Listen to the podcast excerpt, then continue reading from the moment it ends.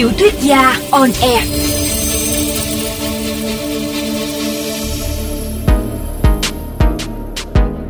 Xin chào các bạn thính giả của VOV Giao thông. Tôi là Zili, tác giả của tiểu thuyết trinh thám câu lạc bộ số 7. Chúng ta lại gặp nhau trong chương trình tiểu thuyết gia on air. Trong buổi phát thanh đêm qua, tôi đã đọc xong phần 1 của chương 32. Họ đã phát hiện ra Kevin Quang, thành viên câu lạc bộ số 7, thực chất chỉ là một kẻ đội lốt. Người em họ thực sự của Bách vẫn ở nước ngoài. Còn Trần Hồng Kim, quốc tịch Estonia, sau một lần làm quen với Kevin Quang đã giả danh cậu ta để trú ngụ ở nhà Bách. Mới đầu chỉ nhằm mục đích lừa đảo để tìm kiếm sự giúp đỡ về vật chất, nhưng sau đó đã được Duga giao nhiệm vụ nghe ngóng tin tức từ Bách và chúng coi nơi nguy hiểm nhất lại chính là nơi ẩn náu an toàn nhất của hắn. Kim khai Johnny Huỳnh mới chính là Duga, chứ không phải Lê Hà. Hắn đã mắc nợ Johnny Huỳnh nhiều thứ, cả ân nghĩa và tiền bạc. Họ cũng phát hiện ra một loại ma túy tổng hợp đặc biệt có tên là mắt xanh. Chúng ta hãy cùng theo dõi tiếp phần 2 của chương 32 ngay sau đây.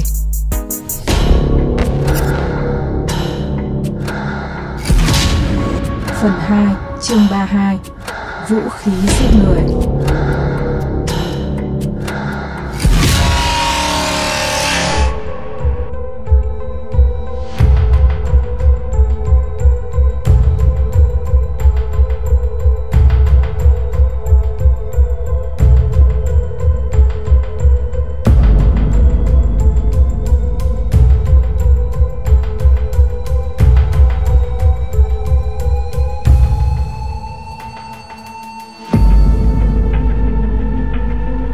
Khi Bách bước vào phòng, Kim đang đặt hai khuỷu tay lên gối, mắt cắm xuống sàn nhà như suy nghĩ điều gì lung lắm. Kevin, Bách lên tiếng, cố giữ cho giọng nói được bình tĩnh khi ảo ảnh của Mỹ Lâm lại hiện ra trước mắt. Kim giật bắn mình khi nghe cái tên Kevin. Thái độ bối rối ra mặt, dù đã chuẩn bị tinh thần từ trước. Em xin lỗi anh Bách. Hắn khúm núm y như ngày đầu tiên ra mắt anh và bà Tam Nhâm. Tôi chấp nhận lời xin lỗi của cậu. Dù xin lỗi lúc này chẳng thể lấy lại được những gì mà cậu sẽ mất. Và cũng như tôi, không thể lấy lại được những gì mà tôi đã mất. Em không liên can đến tai nạn của chị Mỹ Lâm. Anh thừa biết lúc đó em ở nhà cùng anh cả buổi tối. Đó không phải là một tai nạn. Bách gằn từng âm tiết. Đó là một vụ giết người man dợ và bị ổi, sau hàng loạt vụ án dã man khác. Cậu nói đi, toàn bộ câu chuyện này là thế nào? Em đã khai hết những gì em biết với đại úy Hoàng Minh Tú rồi. Kevin, tôi vẫn gọi cậu là Kevin, bởi tôi và mẹ tôi đã quá quen thuộc với sự có mặt của cậu trong gần ấy thời gian. Cậu cũng biết Mỹ Lâm, đúng không nào? Giọng nói của anh trở nên bi thương, tới nỗi chỉ có đá núi mới không mủi lòng. Cô ấy là bạn gái của tôi, là người phụ nữ tuyệt vời, và cô ấy không hề làm hại gì đến ai. Cô ấy cũng không mảy may gây tổn hại cho cậu. Và cô ấy còn quá trẻ. Cô ấy không đáng phải chết. Kim cúi gằm mặt, hắn lý nhí như trẻ học vỡ lòng, hoàn toàn chẳng còn vẻ gan lì liều lĩnh của những kẻ buôn bán ma túy xuyên lục địa. Anh muốn em phải làm gì bây giờ? Tôi cần thông tin và thông tin do cậu cung cấp sẽ tránh cho cậu khỏi một mũi tiêm độc dược mà thay bằng án trung thân. Và sau đó, rất có thể cậu sẽ được giảm án nhờ đạo đức tốt. Bách nhìn gã em họ hờ không chớp mắt và dường như đọc được ý nghĩ của hắn. Chúng tôi cũng có những biện pháp bảo vệ cậu trong tù. Vì dù sao, cậu yên tâm là sau đó chúng tôi cũng sẽ hốt sạch bọn chúng. Tất nhiên là với sự cộng tác của cậu. Không đâu, không ai có thể giúp em thoát khỏi tay bọn chúng. Ánh mắt Kim thoát trở nên hoảng hốt, như thể thần báo thù vừa nhón tay mở cánh cửa gỗ màu xanh. Không thể bắt được hết tất cả. Người truyền tin có mắt ở khắp mọi nơi. Người truyền tin Messengers Đúng vậy, messengers, những người truyền tin. Duga đã biến cậu thành một người truyền tin từ khi nào? Kim thở dài nặng nề. Ánh mắt nhìn sang bức tường cũ kỹ, giống như đang có một trận đánh dữ dội trong đầu hắn.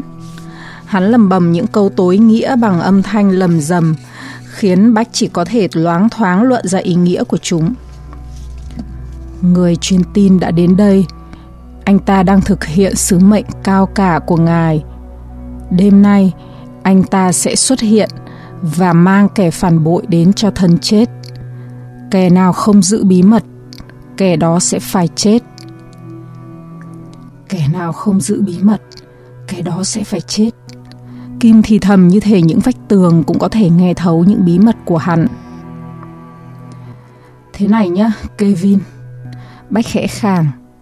Đằng nào thì cũng vậy rồi. Nếu chúng không giết chết cậu thì cậu cũng sẽ chết trong thời gian ngắn nhất.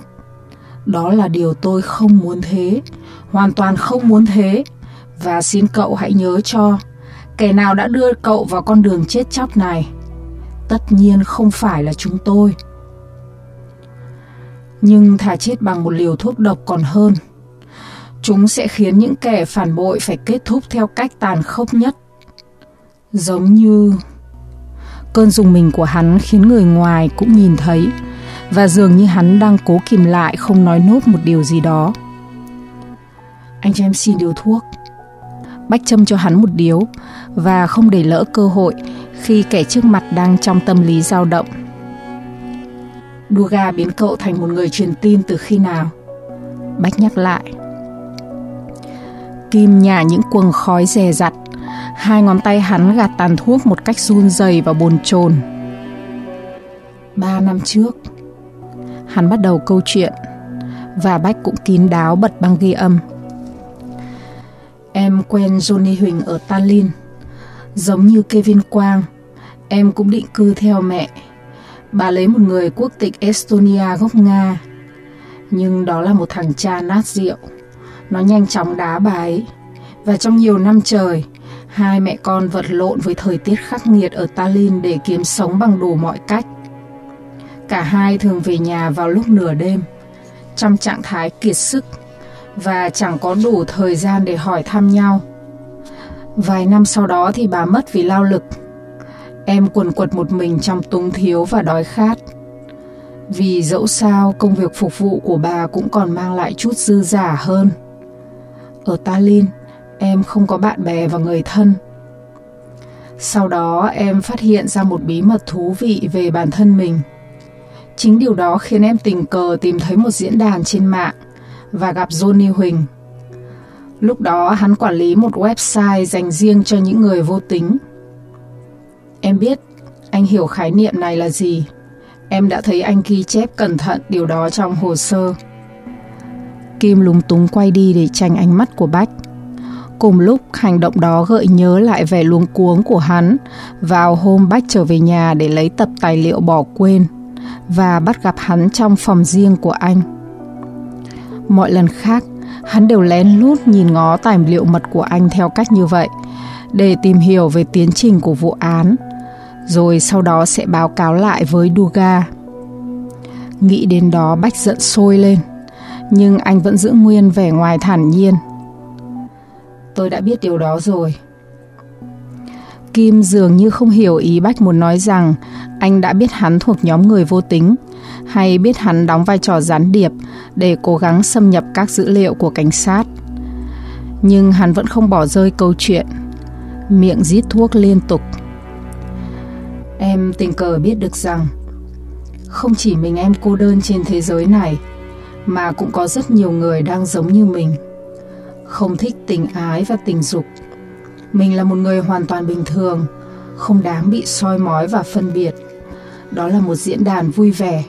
Ở đây có nhiều người hiểu biết và hài hước. Tất cả chia sẻ với nhau dựa trên cơ sở tình bạn, dù là bạn ảo. Sau đó, có một buổi gặp mặt nhỏ ở bên ngoài. Chỉ vài người thôi, và em gặp Johnny Huỳnh. Anh ta tỏ ra đặc biệt chú ý đến em và đôi bên thiết lập tình bạn.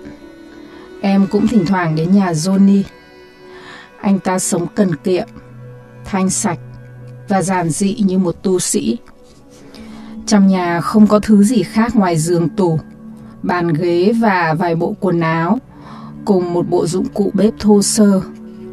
Không như những người vô tính khác, họ chỉ không thích và không quan tâm đến tình dục, chứ không kinh sợ và tẩy chay nó. Johnny lại đặc biệt mẫn cảm với các hành vi tính dục, hay nói đúng hơn là với những kẻ có quan hệ tình dục. Anh ta kỳ thị họ. Sau này em mới phát hiện ra một ý thức hệ ngông cuồng của Johnny.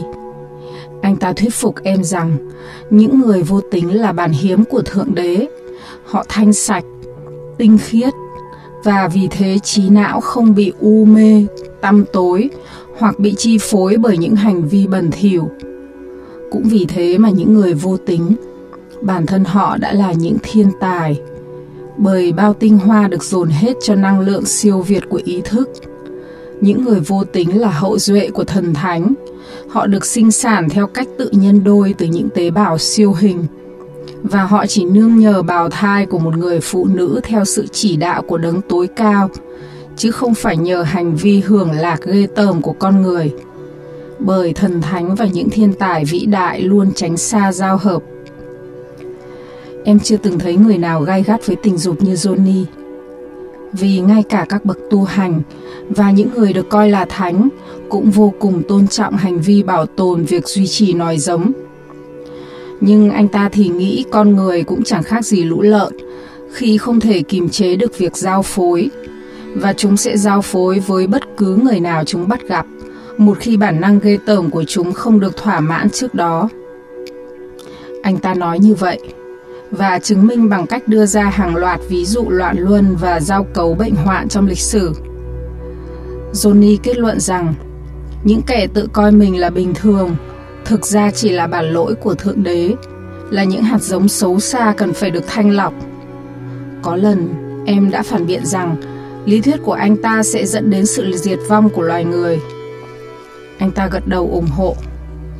Nếu loài người không thanh sạch, chúng cần phải được tuyệt diệt để dẫn đến một thế giới khác theo sự sắp xếp tự nhiên của trật tự vũ trụ và không phải vô lý khi người ta đã nghiên cứu để tìm ra phương thức sinh sản vô tính. Đó chính là sự báo hiệu của đấng vĩnh cửu về một ngày tận thế đang đến gần. Rồi sẽ đến lúc con người tồn tại nhờ sự tự nhân đôi tế bào. Và những kẻ ghê tởm, ngu dốt phải ra đi vĩnh viễn để nhường chỗ cho một thế giới chỉ còn lại những người tinh khiết và thông tuệ. Các hậu duệ sẽ tiếp nối cuộc sống vĩnh hằng nhờ tái tạo bản sao của chính cơ thể họ. Những người tinh khiết sẽ đóng vai trò của Thượng Đế trong tạo sinh vô tính dựa vào mô hình của sinh học phân tử mà không cần đến hành vi giao hợp bẩn thỉu, thứ khoái lạc thô bỉ được ngụy trang bằng sự giao giảng kiến tạo giống nòi. Các bạn có biết không, tại sao chính phủ Mỹ và châu Âu ra lệnh cấm tạo sinh vô tính và 90% dân Mỹ phản đối vì sự vi phạm đạo đức? Chúng bóng bẩy ngụy biện rằng kết quả của việc sinh sản vô tính là những con người không có linh hồn. Chúng coi rằng tinh trùng mới là thứ mang lại linh hồn người. Ghê tởm chưa? Linh hồn cao quý và siêu việt của chúng ta xuất phát từ một con tinh trùng chạy vào cái ống nhầy nhớt bẩn thỉu. Chúng sợ hãi khi sinh sản vô tính lên ngôi.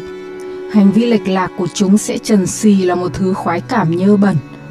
Vì lúc đó, Ngoài khoái lạc động vật ra, giao hợp chẳng còn ý nghĩa gì nữa hết. Johnny đã gào lên như thế, không biết bao lần, và em đã phát ốm vì anh ta.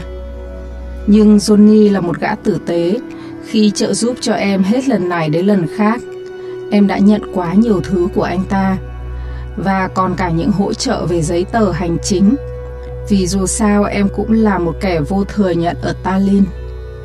Nên trong các câu chuyện, em thường giả đò gật đầu ủng hộ lý thuyết diệt vong và sinh sản theo cách tự phân chia tế bào của Johnny. Cho đến một ngày, Kim bồn chồn xoắn hai tay vào nhau và xin thêm một điếu thuốc nữa. Hắn quay đi để khói thuốc khỏi phả vào mặt Bách và cũng là để cố tình tránh ánh mắt của anh. Đến một ngày, Johnny mời em thử một cảm giác đặc biệt một món quà mà anh ta gọi là mắt xanh. Tất nhiên em hiểu đó là ma túy. Em không ngại thử ma túy và trên thực tế đã thử vô số loại rồi dừng. Nhưng mắt xanh là một thứ nằm ngoài kiểm soát. Nó không giống ma túy đơn thuần. Blue Eye dường như là loại ma túy duy nhất không gây ảo thị và ảo thính. Nó cũng không kích thích những hoang tưởng điên rồ, không xui khiến người ta chém giết điên loạn và thực hiện những hành vi kỳ khôi. Trái lại, nó chữa lành tất cả những hoang tưởng cảm giác ở những người đã từng mang tâm bệnh vì sử dụng các loại ma túy khác. Nó giúp con người trở nên sáng suốt và thần thức được khơi dậy những phần thông thái chưa từng được nhận biết. Người sử dụng thấy mình biến giác thành một kẻ điềm tĩnh, lạnh lùng, thông minh, mạnh mẽ, quyết đoán và phản ứng nhanh nhạy. Những đặc tính mà bất cứ người bình thường nào đều mơ ước. Nhưng đổi lại, kẻ nào đã quyết định gắn liền cuộc đời mình với mắt xanh sẽ phải phụ thuộc vào nó vĩnh viễn. Blue Eye là một chất thôi miên ngọt ngào nhất, và sự chuyển hóa của nó thậm chí vẫn dai dẳng, ngay cả khi không có thuốc trong người. Nó sai khiến em làm bất kỳ điều gì mà Johnny sai bảo, và biến em trở thành một người truyền tin. Và cả biến khuôn mặt người thành những khuôn mặt quỷ nữa chứ. Đúng vậy. Kim nhìn người vẫn được gọi bằng anh họ một cách kính nể. Dường như anh ta đã biết tất cả mọi thứ và luôn nghi ngờ chân tướng của hắn, nhưng vẫn giữ im lặng vì lòng tốt và sự tôn trọng đối với mẹ mình. Dưới tác dụng của thuốc, tất cả sẽ trở thành quỷ dữ, cả khuôn mặt lẫn linh hồn. Trong một lần đến nhà Johnny, em tình cờ đọc được thông điệp liên lạc của Lord mà Johnny sơ suất vẫn để hiển thị trên màn hình máy tính. Lúc đó em mới hiểu mắt xanh thực chất là thứ gì và Lord muốn điều gì. Loài người cần phải được diệt vong. Đúng hơn là giống nòi không thanh sạch nên bị tuyệt chủng, không còn là mớ lý luận mắc cười của Johnny nữa, mà là một âm mưu hoàn hảo được nghiên cứu kỹ lưỡng với từng bước thực hiện chuẩn xác. Lord muốn cả nhân loại sẽ tự giết chóc lẫn nhau và vũ khí giết người được chúng trang bị sẽ là mắt xanh. Chính tinh chất ngọt ngào màu xanh nhạt này sẽ đầu độc cả tâm hồn và dung mạo của con người, sẽ chính thức biến họ thành loài quỷ dữ. Lord bảo như vậy. Lord là ai?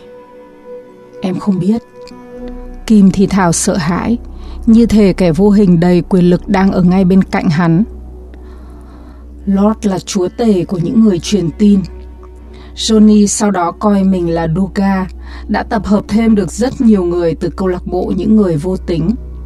Anh ta chỉ lựa chọn những người thực sự có năng lực và trình độ, rồi thuyết phục họ về sự thanh sạch của những phiên bản hiếm, về tội lỗi của loài người cần phải được trừng phạt, và kèm theo đó mê dụ họ bằng mắt xanh.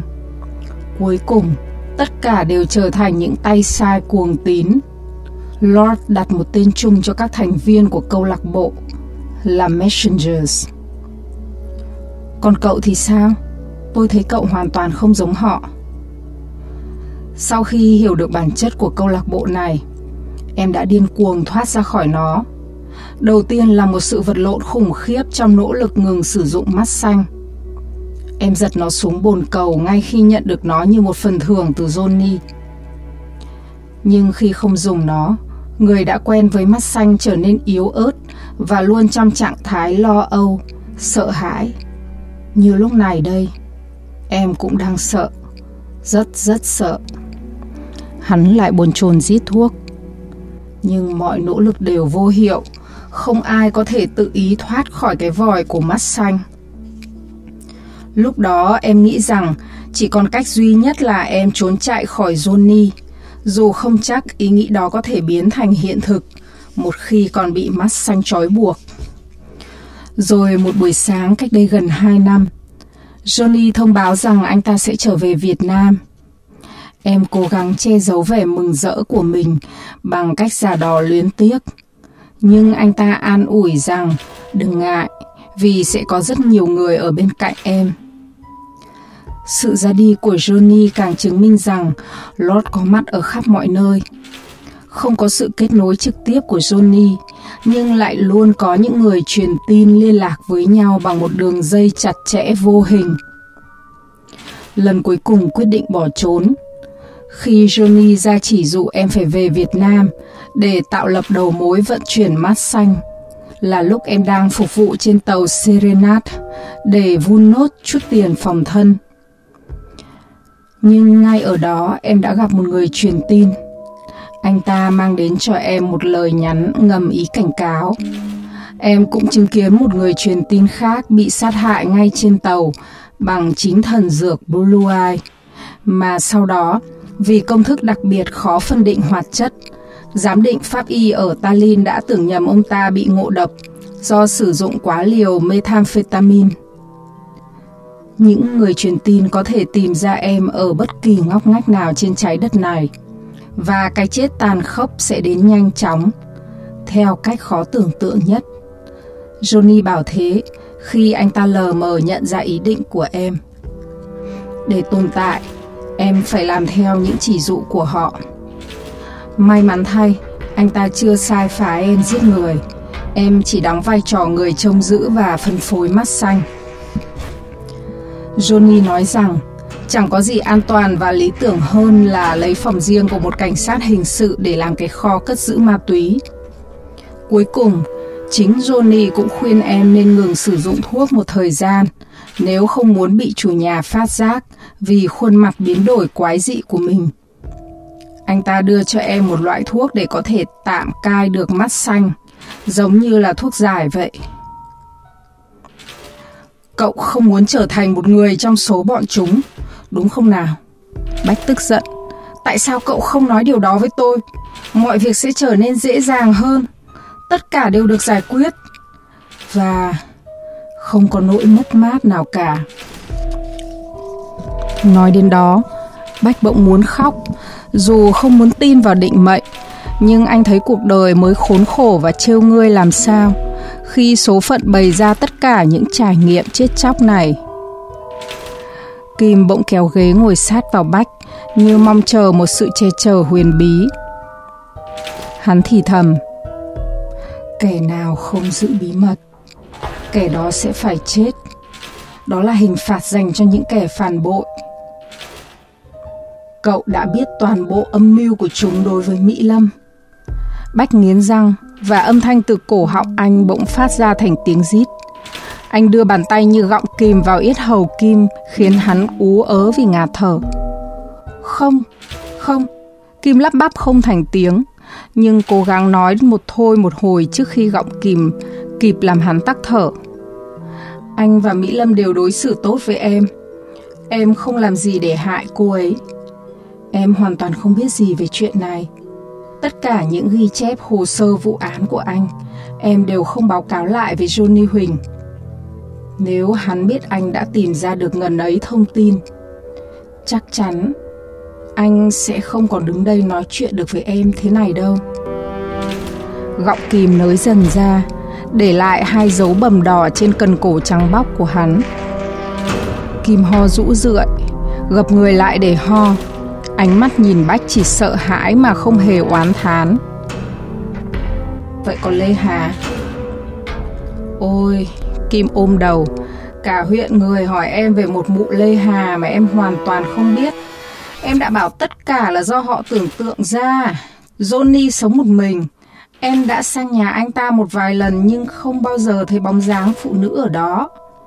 Hơn nữa, Johnny ghê sợ phụ nữ đã bảo rằng anh ta sẽ mắc ói nếu như chỉ cần nhìn thấy hai kẻ hôn nhau. Làm sao có chuyện anh ta chung chạ với một mụ đàn bà nào đó? Hoang đường, anh ta căm thù mọi hành vi giao cấu, dù ở người hay ra cầm bó sát. Đúng vậy, phải dùng từ căm thù mới là chính xác. Đến đây thì Bách phân vân. Anh tin rằng Trần Hồng Kim đang nói thật và anh không ngại thể hiện quan điểm này. Kevin, tôi tin cậu. Hoàn toàn tin tất cả những gì cậu vừa nói. Tôi tin cậu là một nạn nhân thiếu khôn ngoan và sẽ cố gắng bằng mọi cách tác động lên thẩm phán để cậu được giảm mức án tối đa. Bạch nói bằng vẻ chân thành Và khi anh gọi cái tên Kevin, dường như đã khiến hắn cảm động.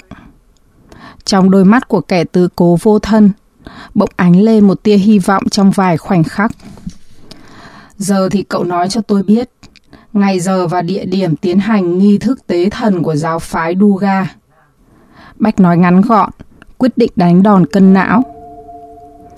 Kim co rúm lại, mắt nhắm nghiền sợ hãi, như một đứa trẻ nhút nhát đang hoảng hốt trong bóng tối. Em không biết, từ lúc Johnny bỏ trốn, em không thể liên lạc với anh ta. Cậu biết hết tất cả. Chỉ là cậu, giống như những người truyền tin khác, cũng tin rằng sức mạnh vô song đến từ trinh nữ tế thần sẽ cứu rỗi cậu thoát khỏi ngục tù. Và cậu cũng đang hồ nghi chờ đợi thời khắc ấy.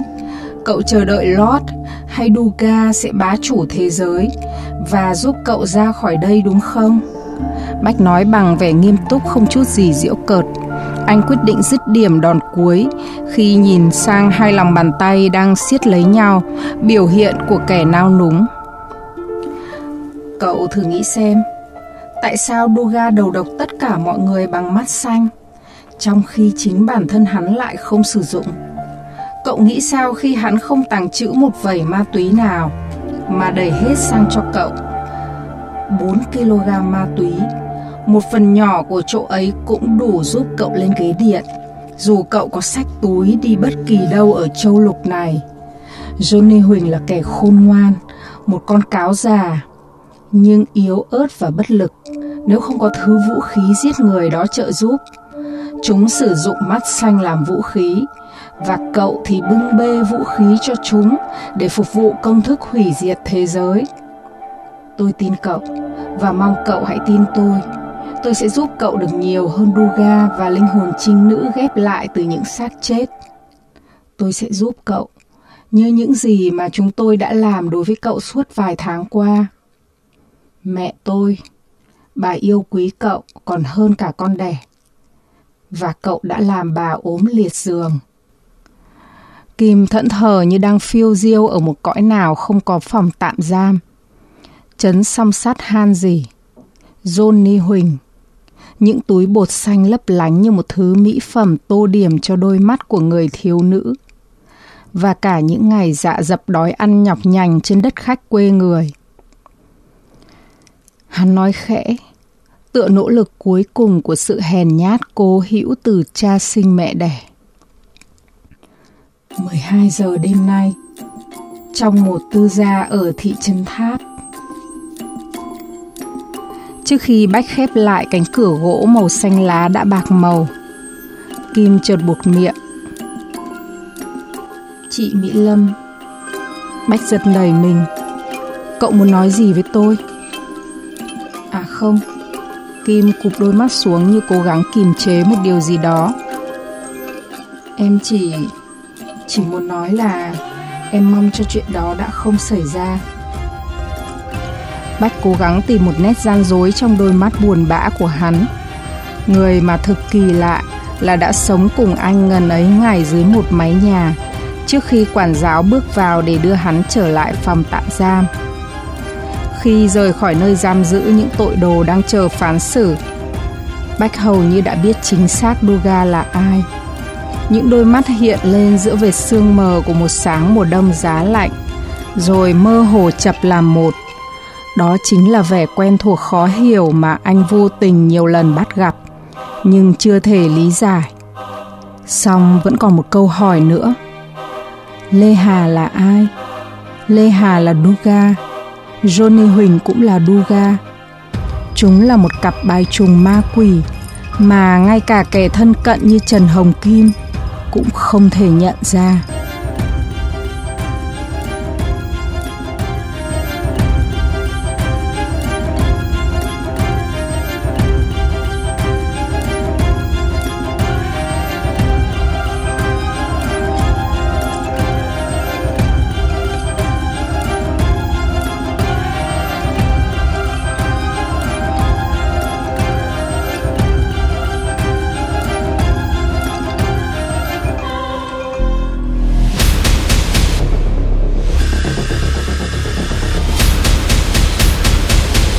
vị thính giả vừa theo dõi tập 39 bộ truyện trinh thám câu lạc bộ số 7 của nhà văn Di Ly. Hẹn gặp lại quý vị trong chương trình Tiểu thuyết gia on air vào đêm mai với tập tiếp theo từ bộ truyện này.